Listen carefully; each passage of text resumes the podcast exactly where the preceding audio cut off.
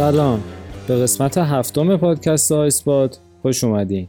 من سیاوش آقایی. می‌خوام این قسمت باهاتون راجع به فیلم Pulp Fiction یا داستان عامه پسند صحبت بکنم و امیدوارم از گوش دادن به این قسمت لذت ببرید. پادکست آیسپاد رو می‌تونید از طریق نرم افزار پادکست توی گوشی های اپل و نرم افزار Google Podcast توی گوشی هایی که سیستم عامل اندروید دارن و نرم افزار Castbox توی هر جفت این سیستم عامل ها همچنین از طریق کانال تلگرام ما آیسپاد پادکست دنبال بکنید. من قویا پیشنهاد می‌کنم که پادکست آیسپاد رو نه از طریق تلگرام بلکه بقیه نرم افزارها دنبال بکنید تا نظرات و پیشنهادها و بازدیدهای شما باعث پیشرفت ما بشه. البته توی کانال تلگرام هم برای پست های اضافی که قرار میدیم حتما عضو بمونید. خب حالا وقتشه که بگم اگر تا به حال فیلم Pulp Fiction رو مشاهده نکردین همین الان این قسمت رو stop کنید و بعد از تماشای فیلم Pulp Fiction برگردین و ادامه این قسمت رو گوش کنید. به خاطر اینکه در غیر این صورت هم فیلم براتون spoil میشه و هم از گوش دادن به این قسمت لذت کافی رو نخواهید برد. خب دیگه بریم سراغ فیلم پالپ فیکشن.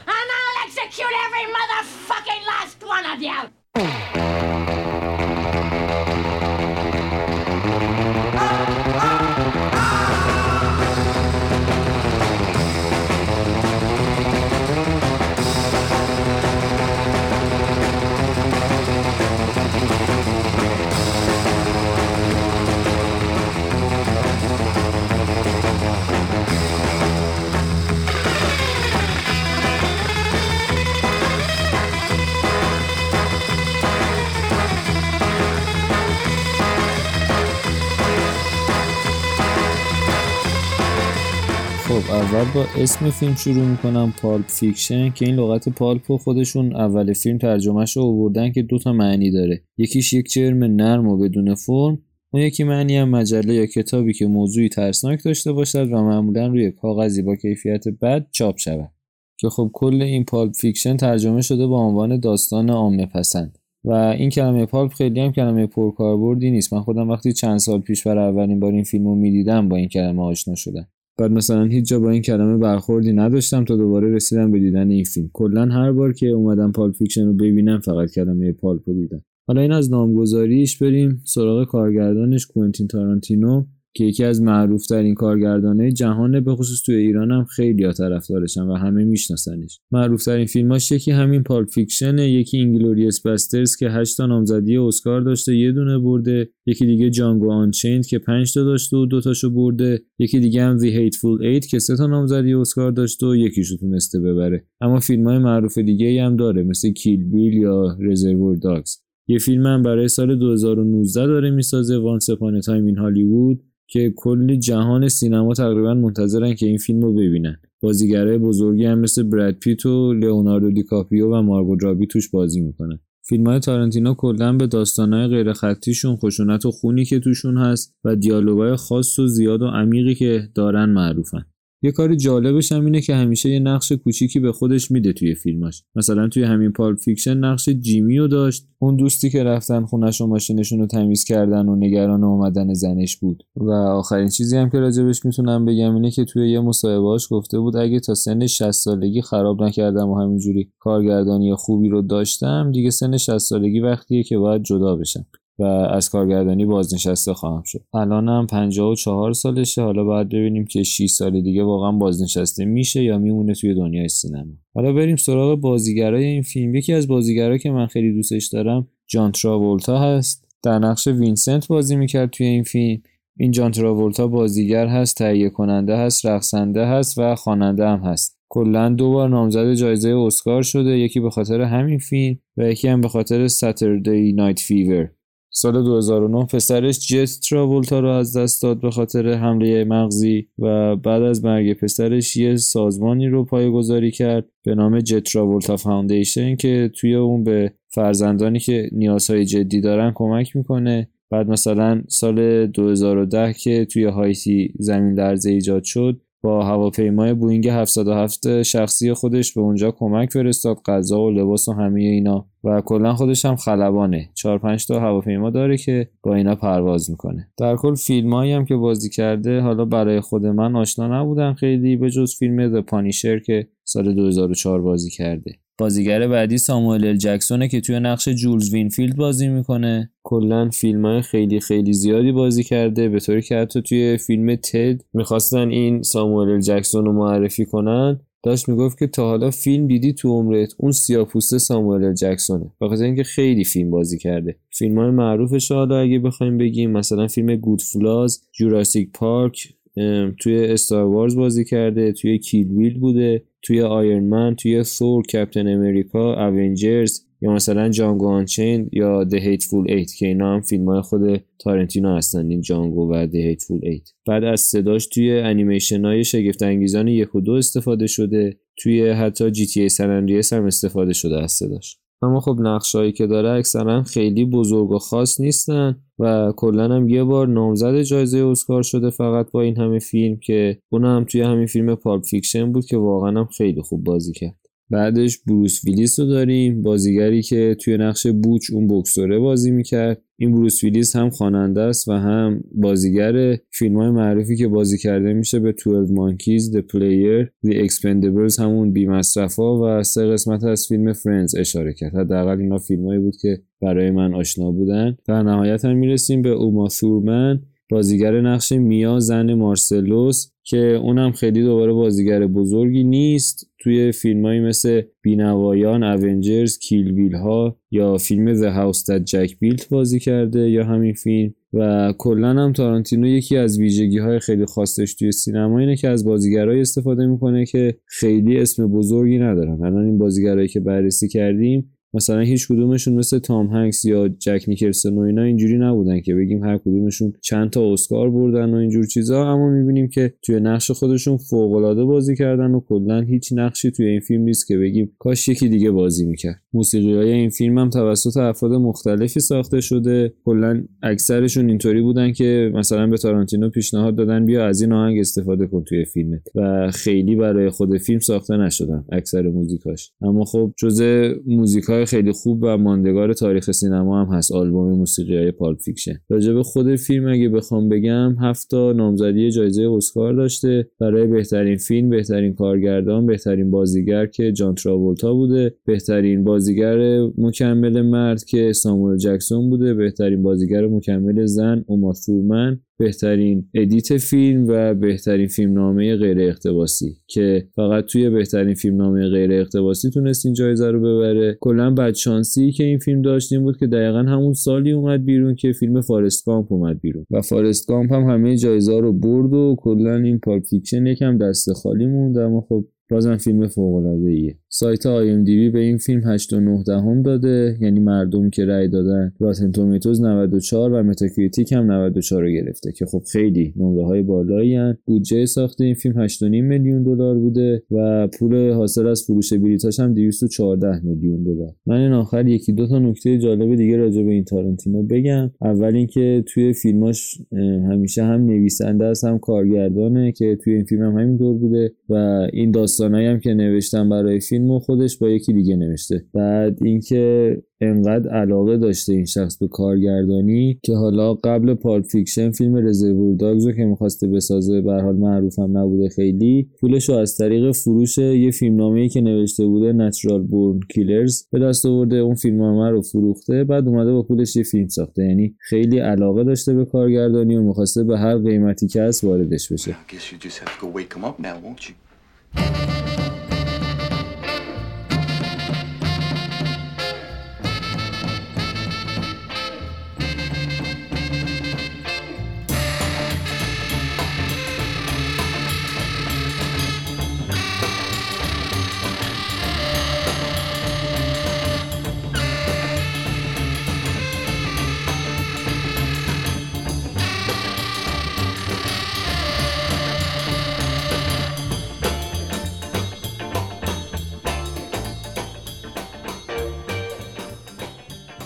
خب الان وقتشه که راجع به اسم فیلم یعنی داستانهای عامه پسند صحبت کنیم و ببینیم مثلا چرا تارانتینو اومده این اسم رو انتخاب کرده. دلیلش اینه که اولا به قول خود تارانتینو سه تا داستان اصلی وجود داره توی این فیلم که هر کدومشون هم یه بازیگر اصلی دارن. یکی از داستانها مربوط به وینسنت و زن رئیسش مارسلوس هست که خود وینسنت شخصیت اصلیشه. یه داستان مربوط به دوتا آدمکش به نام جولز و وینسنت که اونجا جولز شخصیت اصلیه و وینسنت در واقع نقش کمکی داره و یکیش هم داستان زندگی بوچه. و حالا یه سری اشخاص مثل میا زن مارسلوس یا خود مارسلوس اومدن و این سه تا داستان رو به هم ربط دادن. حالا دوباره خود تارانتینو می‌گفت که این داستانهایی که من نوشتم مثل داستانهایی هستن که توی مجلات مصور جنایی نوشته میشن. بعد هر کدوم از ما اینا رو می‌خریم تا می‌کنیم می‌ذاریم تو کیفمون. معمولا برای خوندن استفاده نمی‌کنیم. ولی وقتی که می‌خونیم خیلی جذب داستانا میشیم. این سه تا قصه هم در واقع همونطوری با تصاویر خشن و دیالوگای تند و تیز به بخشی از فرهنگ عامه تبدیل شده بودن. و این فیلم از نمادهای پست مدرنیسم حساب میشه توی سینما به خاطر اینکه اولا به جای تولید روایت اومده از روایت استفاده کرده که قبلا بارها توی مجله های جنایی حتی باز تولید شده بودن.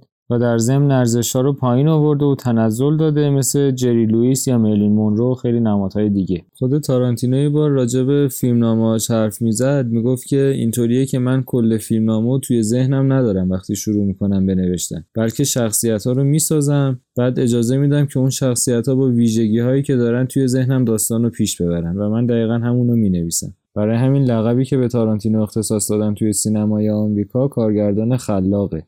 توی سبک روایت داستانش هم تارانتینو از فیلم همشهری کین الهام گرفته. بعد یکی از منتقدای معروف آمریکایی می‌گفت که راضی نگه داشتن تماشاچی توی فیلمی که اینقدر فلشبک های زیاد و تو در تو داره و وقایعش به طور دایره واری پس و پیش میشن خیلی سخته. اما نحوه روایت داستان و دیالوگ های جذاب و شخصیت پردازی حرفه‌ای یه جوری انجام شده که حتی کشته شدن وینسنت در میانه فیلم و زنده بودنش در انتهای فیلم اصلا ما رو آزار نمیده. در واقع اصلا همین سبک روایتش بوده که تونسته از سه تا داستان معمولی و عامه پسند فیلم شاهکار بسازه. و دیالوگای فیلم خیلی حرفه‌ای هستن. همشون یه جورایی روزمرن مثل صحبتایی که راجع به هلند می‌شد و اینکه توش هشیش کشیدن و این غذایا آزاده یا مثلا اسم یه نوع همبرگر خاص آمریکایی توی فرانسه و اینا. اما اینا با یه ریتم تند و لحن خیابونی ارائه میشه که ما از همینا هم حتی لذت می‌بریم. فیلم برداری Pulp Fiction خیلی خوب انجام شده. مثلا اون صحنه های هروئین زدن رو خیلی قشنگ نشون میده. دوربین دینامیک توی اون صحنه ای که وینسنت و میا وارد رستوران میشن و دوربین با وینسنت حرکت می‌کنه یا مثلا اونجایی که بوچ برمیگرده که بره خونش ساعتشو برداره اینا همشون یه نوعی سبک آمریکایی هستن و تونستن خیلی جذابیت فیلم رو اضافه کنن. یکی از دیالوگای فیلمم که من شخصا خیلی لذت بردم اونجایی بود که میا به وینسنت میگه که می‌دونی کی می‌فهمی یکی رو دوست داری؟ وقتی که بتونی یه دقیقه کنارش خفه شی و لذت ببری. یعنی مجبور نباشی چرت و پرت بگی تا اون فضا برات عجیب نباشه و از خود این سکوت لذت می‌بری.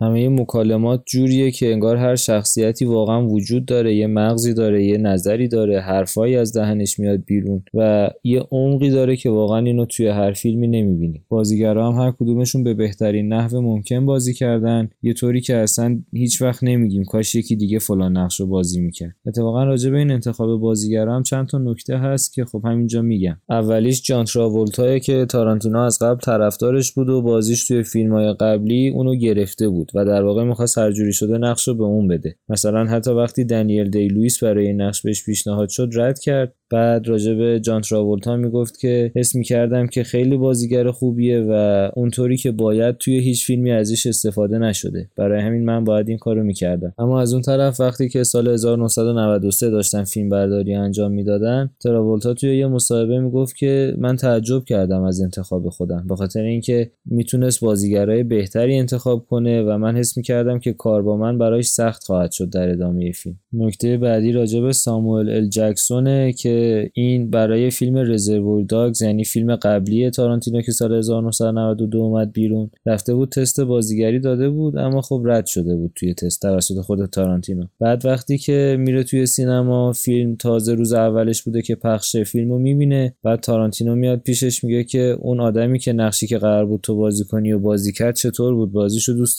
داشتی و خب منم گفتم که فوق العاده بود. بعد یه سال بعد یعنی سال 93 تارانتینو به ساموئل جکسون میگه که من یه فیلمی ساختم و یه نقشی و مخصوص خودت ساختم. یعنی اصلا این نقش رو ایجاد کردم که تو بیای توش بازی کنی. بعد این ساموئل جکسون میره لس آنجلس تست بازیگری میده و خب طبیعتا قبول میشه. اما بعد یه بازیگر دیگه به نام پال کالدرون میاد تست میده برای این نقش که خیلی خوب عمل می‌کنه. بعد ساموئل جکسون نگران نقشش میشه برای همین دوباره برمیگرده به لس آنجلس و یه بار دیگه تست میده تا این نقش رو دوباره مال خودش بکنه. و اون پال کالدرون هم توی فیلم نقش کوتاهتری بهش داده میشه همون بارتندری بود که اوایل فیلم باش روبرو میشیم. توی اون باری که مارسلوس داره به بوچ میگه توی مسابقه بوکس باید بخوره زمین و ببازه. برای نقش بوچ یه سری اسمای بزرگتر درگیر بودن مثل سیلوستر استالون که البته اونم دوباره تارانتینو گفت باید بروس ویلیس رو استفاده بکنن.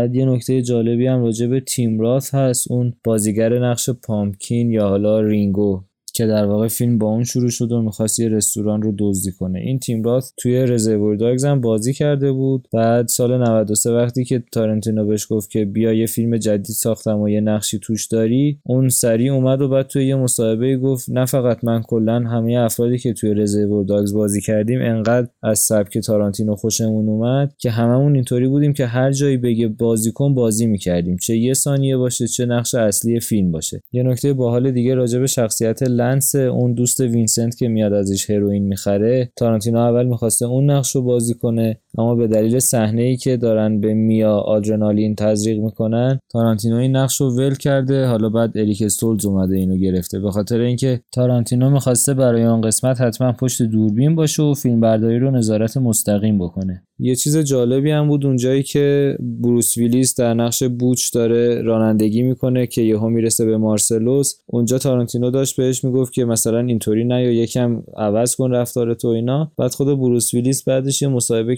کرده بود گفته بود که انقدر احترام وجود داره به فیلم نامه تارانتینو که هیچ بازیگری نمیگه که نه بذار مثلا اینجوری بیام یا اگه این دیالوگو بگم فلانجا بهتره. یعنی هر چیزی که تارانتینو میگه همه بدون هیچ قیدی قبولش می‌کنن. این کوئنتین تارانتینو یه ویژگی خیلی خاص دیگه ای که داره استفاده از فیلم های مختلف و اشاره به اوناست. مثلا یکیش همون همشهری کین بود که اشاره کردم. یکی دیگهش رقص وینسنت و میا توی رستورانه که اینو از یه فیلم توی سال 1964 الهام گرفته که اسمش الان یادم نیست. یعنی یه رقص خودجوش توی یه رستوران. یا مثلا خود کاراکتر وینسنت وگا در واقع برادر ویک وگایی که توی فیلم Reservoir Dogs حضور داشت. در انتهای فیلم می‌بینیم که جولز میگه می‌خوام تبدیل به یه انسان بدون هدف بشم همینجوری روی زمین راه برم. بعد توی فیلم Kill Bill دو که خود تارانتینو می‌سازه بعدا بازیگر ساموئل جکسون رو می‌بینیم که به عنوان یه نوازنده پیانوی بی هدف داره پیانو می‌زنه به اسم روفوس. روش دزدی پامکین و هانیبانی از رستوران که افراد یه جا جمع کردن و پولاشون رو میدزدیدن یه ارجا داره به فیلم دزدی بزرگ قطار توی سال 1903 صحنه ای که مارسلوس هنگام عبور از خیابان می‌رسه به بوچ و میبینتش عینا صحنه که توی فیلم سایکو وجود داره ساخته آلفرد هیچکاک. داستان اون فیلمی که میای قسمت بازی کرده ولی قبول نشده تا روی تلویزیون پخش بشه اگه یادتون باشه یه زنی که با چاقو کار می‌کنه یه زن سیاه‌پوست یه زن ژاپنی و اینها این اصلا خودش میشه داستان فیلم کیلبیل که دوباره تارانتینو اونو می‌سازه. ماشین هوندایی که بوچ باهاش میره به خونش دقیقا همون ماشینیه که توی فیلم جکی براون و کیلبیل دو استفاده شده که البته دوباره اینا مال خود تارانتینو هستن و نهایتا محتوای اون کیفی که هی می‌بینیم توش زرد و درخشان یکی از فرضیه ها اینه که الماس های توی فیلم رزرور داگزه. حالا که رسیدیم به اینجا راجع به خود محتوای کیف هم بهتر حرف بزنم. فرضیه های مختلفی براش وجود داره. یکیش همونیه که گفتم الماسای توی فیلم سگهای انباری یا رزرور داگز که اتفاقا جالبم هست اولش قرار بوده توی کیف رو نشون بدن و توش پر الماس باشه. اما بعد تارانتینو میگه که بهتر توش رو نشون ندیم تا هر کی برداشت خودش رو بکنه. برای همین همه این قضایایی که می‌خوام بگم صرفا فرضیه هستن و اینکه بگیم قطعا توش چی بوده وجود نداره. البته قطعا اگه بخوایم بگیم توش دوتا لامپ بوده با یه سری باتری که اون درخششی که می‌بینیم مال اونه. اما توی فیلم مثلا یه فرضیه دیگه ای که وجود داره اینه که روح مارسلوس والاس توشه. حالا چه چیزایی هستن که این فرضیه رو پشتیبانی می‌کنن؟ یکیش درخشانی محتواشه یکیش رمز کیفشه که 666 در واقع میگن مارسلوس روحش رو به شیطان فروخته بوده و حالا اومده که اونو پس بگیره. و می‌بینیم که یه چسب زخم هم پشت کله مارسلوس وجود داره و حتی توی صحنه ای که داره با بوچ حرف می‌زنه برای اولین بار در واقع با مارسلوس و بوچ روبرو شدیم فوکس دوربین روی اون چسب زخم است نه روی صورت بروس ویلیس. اما خب این چسب زخم یه دلیل دیگه ای که داشته این بوده که این بازیگر شخصیت مارسلوس پشت کلش زخم بوده و با این چسب زخم می‌خواستن اون رو بپوشوننش. و فیلمم اشاره به ارتباط کیف و چسب زخم نمی‌کنه. و یه فرضیه دیگه ای که وجود داره اینه که توش لباس طلای الویس توی فیلم True Romance ـه که اون فیلمو تارانتینو فیلمنامه‌شو نوشته. و اینم به خاطر این میگن که وقتی که پامپکین به جولز میگه توی کیف چیه میگه لباسای کثیف رئیسم. یه نکته خیلی باحال دیگه نقل قول جورز از انجیله که خب این نقل قول واقعی نیست در واقع تارانتینو اونو ساخته. البته از فیلم بادیگارد در سال 1970 هم الهام گرفته یعنی اون اوایلش که شروع می‌کنه میگه از اون فیلم گرفته شده. دو خط آخرش هم که واقعا توی انجیل هست. اما اون چیزی که این دو قسمت رو به هم مربوط می‌کنه ساخته ذهن تارانتینوه و در واقع یه دیالوگیه که جورز به خودش میگه تا آرامش پیدا کنه قبل کشتناش و یه جوری اونا رو توجیه کنه. یه نکته دیگه راجع به اون جایزه ای هست که وینسنت و میا میبرنش خونه بعد از رقصشون. یه فرضیه اشتباهی توی اینترنت راه افتاده بود که این جایزه در واقع دزدیده شده و اونا نبردنش. دلیلش هم اینه که وقتی بوچ برمیگرده که ساعتشو برداره از ماشینش که پیاده میشه به سمت خونش بره یه تلویزیونی صداش میاد که راجع به رستوران جک رابیت اسلیم داره حرف می‌زنه و گزارش می‌کنه که جایزه رقصشون دزدیده شده. اما در واقع اشتباه شنیده شده اینجا و اون صرفا یه تبلیغه که داره جک رابیت اسلیم رو تبلیغ می‌کنه و راجع به shake های 5 دلاریش توضیح میده. که این فقط نشون میده چقدر تارانتینو حساس بود و اون دنیایی که ساخته کامله یعنی همه چیزش انگار واقعیه. حالا که صحبتش شد راجع به این شیک های 5 دلاری هم باید یه نکته باحال بگم. اونم اینه که اگه یادتون باشه گارسونه وقتی می‌خواد از میا سفارش بگیره بهش میگه که شیکتو مارتینن لوئیس می‌خوای یا آموسن اندی. حالا این قضیهش چیه؟ یه کمدی داریم که دوتا شخصیت اولش سفید پوستن یعنی دین مارتین و جری لوئیس. یه کمدی دیگه آمریکایی هست که شخصیت های اولش یعنی آموس و اندی سیاه پوستن. و در واقع با اشاره به اون فیلم این گارسون داره می‌پرسه که شکلاتی می‌خوای یا وانیلی. توی این فیلم تصادفات زیادی وجود داره که اگه یه فیلم معمولی بود واقعا مخاطب خسته می‌شد اما خب به علت هنر تارانتینو این اتفاق نیفتاده. مثلا یکیش این که پامپکین و هانیبانی می‌خواستن از رستوران دزدی کنن چون اعتقاد داشتن که توی رستوران hero یا قهرمانای کمتری وجود داره. اما دقیقا همون رستورانی رو میان دزدی کنن که دوتا قهرمان فیلم ما توش وجود دارن یعنی وینسنت و جولز. یکی دیگهش برخورد بوچ با مارسلوس سر چهارراه بود و حالا بعدش فرار که می‌کنه و به مغازه مینارد می‌رسه که خود اون مغازه و داستانایی که توش میفته دوباره تصادف دیگه بود. یا مثلا اونجایی که یکی از دستشویی میاد بیرون تا جولز و وینسنت رو بکشه توی همون سکانس های ابتدایی اما تیرا به اونا نمی‌خوره. و یکی دیگه هم مردن اون جاسوسی که در واقع به اینا گفته بود سه نفر توی اون اتاق هستن که بعد وینسنت اشتباهی یه تیر به کلش زد. با اشاره به این سکانس من یادم افتاد که یه نکته راجع به فرضیه روح مارسلوس رو یادم رفته بود اشاره کنم. اونم این که خب اگه توی این کیف روح مارسلوس باشه واقعا پس اون آدمی که اینا اومدن بکشنش و کیف ازش بگیرن از عوامل شیطانه. در واقع خدمتکار شیطانه یه جورایی. بعد در ادامه می‌بینیم که اون آدمی که از دستشویی میاد بیرون این دوتا رو بکشه تیراش به دیوار می‌خوره هیچ کدوم از تیراش به جولز و وینسنت نمی‌خوره. بعد اینا میگن که دخالت خدا بوده انگار که خدا آمده پایین جلوی تیرا رو گرفته. یعنی یه جورایی تقابل خدا و شیطان بوده. که حالا اینم دوباره پشتیبانی می‌کنه از اون قضیه روح مارسلوس.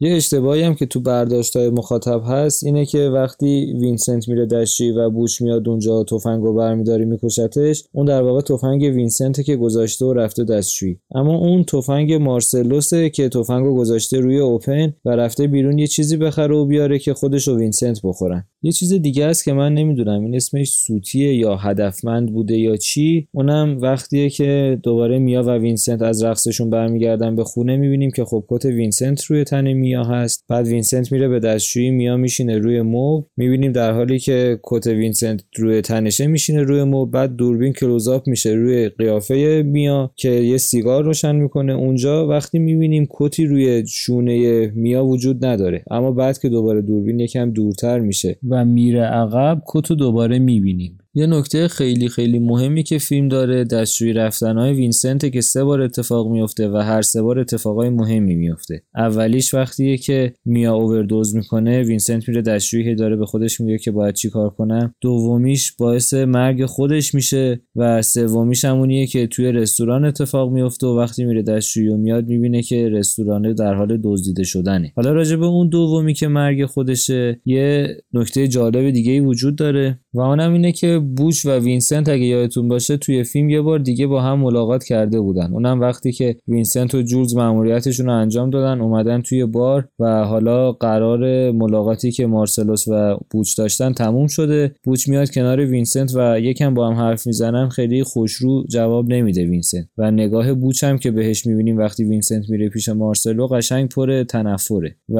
اینو می‌خوام بگم که وقتی وینسنت از دستشویی میاد بیرون بوچ خیلی مکث می‌کنه بعد میکشتش. انگار یاد اون خاطره افتاده. و اگه اون بدرفتاری وینسنت اونجا نبود شاید زنده میموند. خود بوچ هم تحول و رستگاریش خیلی خوبه توی فیلم. اول می‌بینیم که حاضره پولو بگیره تا توی مسابقه شکست بخوره و غرورش رو بذاره زیر پاش اما بعد به خاطر غرورش و به خاطر پول شرط بندی این کار رو انجام نمیده. یه جوری انگار متحول میشه خود مارسلوس رو نجات میده و اینا همه به خاطر متحول شدنش بوچ کسیه که بدترین صحنه زندگی مارسلوس رو می‌بینه. یعنی وقتی که داره بهش تجاوز میشه. انگار که در ازای اون رستگاری که پیدا کرده اینو می‌بینه و خب مارسلوس هم تاکید می‌کنه که به هیچ کس دیگه ای نباید اینو بگی. و وقتی هم که با نامزدش یعنی فابیان حالا معشوقش بهتره بگم فرار می‌کنه اون خوشحالی و لبخند رستگارگونه رو می‌بینیم توی قیافش. دو تا از دیالوگای خندهدار فیلم هم یکیش داستان ساعتیه که از پدر پدر بزرگ بوچ همینطور نسل به نسل طی شده و اون داستانایی که براش اتفاق افتاده تا برسه به خود بوچ یکی دیگه همون قضیه ماساژ پا که وینسنت و جولز راجبش حرف می‌زنن و وینسنت میگه که اگه چیز خاصی نیست تو واقعا حاضری که پای یه مردم ماساژ بدی؟ خب این بخش خیلی طولانی شد اما من هنوزم حیفم میاد تمامش کنم. لذاست که برمیگردم دوباره به خود تارانتینو. سه تا نکته رو می‌خوام بگم. اولیش اینه که اون ماشین قرمزی که وینسنت یعنی مال وینسنت و باهاش میا رو میرسونه به خونه لنس در واقع مال خود تارانتینو بوده که بعد از اون فیلم دزدیده میشه این ماشین. و سال 2003 پیدا میشه و تحقیقاتی که می‌کنن معلوم میشه که این همون ماشین تارانتینوی که دزدیده شده بوده. نکته بعد این که توی اولین شب اکران فیلم وقتی که خود تارانتینو هم توی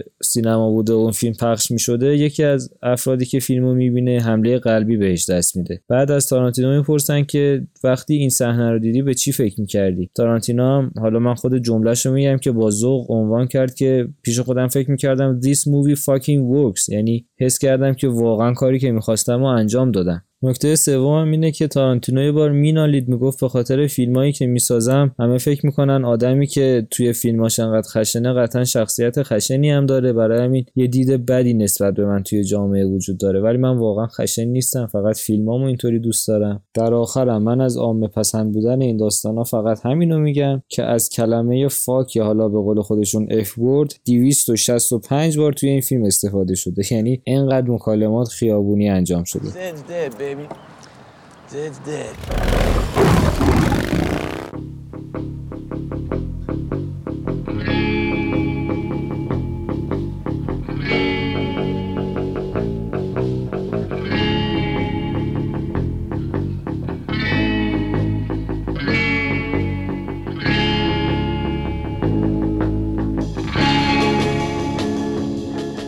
چیزی که گوش دادین قسمت هفتم پادکست آیسپات بود که توی اون به بررسی فیلم Pulp Fiction یا داستان عامه پسند پرداختیم و امیدوارم از گوش دادن به این قسمت لذت کافی رو برده باشین. فقط من برای این قسمت اومدم اون بخش خلاصه فیلم رو حذف کردم چون حس کردم حالا شاید خیلی هم بخش مهمی نباشه و بهش نیازی نباشه حداقل برای این فیلم. و به جاش وقت رو گذاشتم روی بخشی که راجع به خود فیلم حرف می‌زنیم. امیدوارم که این تغییر رو دوست داشته باشین. Pulp Fiction یکی از اون فیلمایی که هرچی راجع بهش حرف بزنیم کمه و واقعا خیلی خیلی فیلم خوش ساختیه. فقط حیف که Pulp Fiction و Shawshank Redemption و فیلم Forrest Gump با هم اومدن بیرون و خب دو تاشون فدای Forrest Gump شدن که به هر حال اسکار پسندتر بود. اما واقعا Pulp Fiction هم اصلا دست کمی نداره و فیلم خیلی خیلی فوق العاده و حتی بهترین فیلم تارانتینوه و خیلی ها میگن که بعد از این فیلم انگار رو به عقب قدم برداشت. البته یک سری آدم هم میگن که اصلا نمیشه فیلمی به این خوبی ساخت. یعنی این بنده خدا اون اول انقدر توقع رو برده بالا که حالا هر کاری هم کنه بهشون نمی‌رسه. و همین فیلم توی کارنامه یه کارگردان بسته که اونو توی بهترین های تاریخ قرار بده. خب دیگه من همینجا کارو به پایان میرسونم. تا قسمت بعد. خدا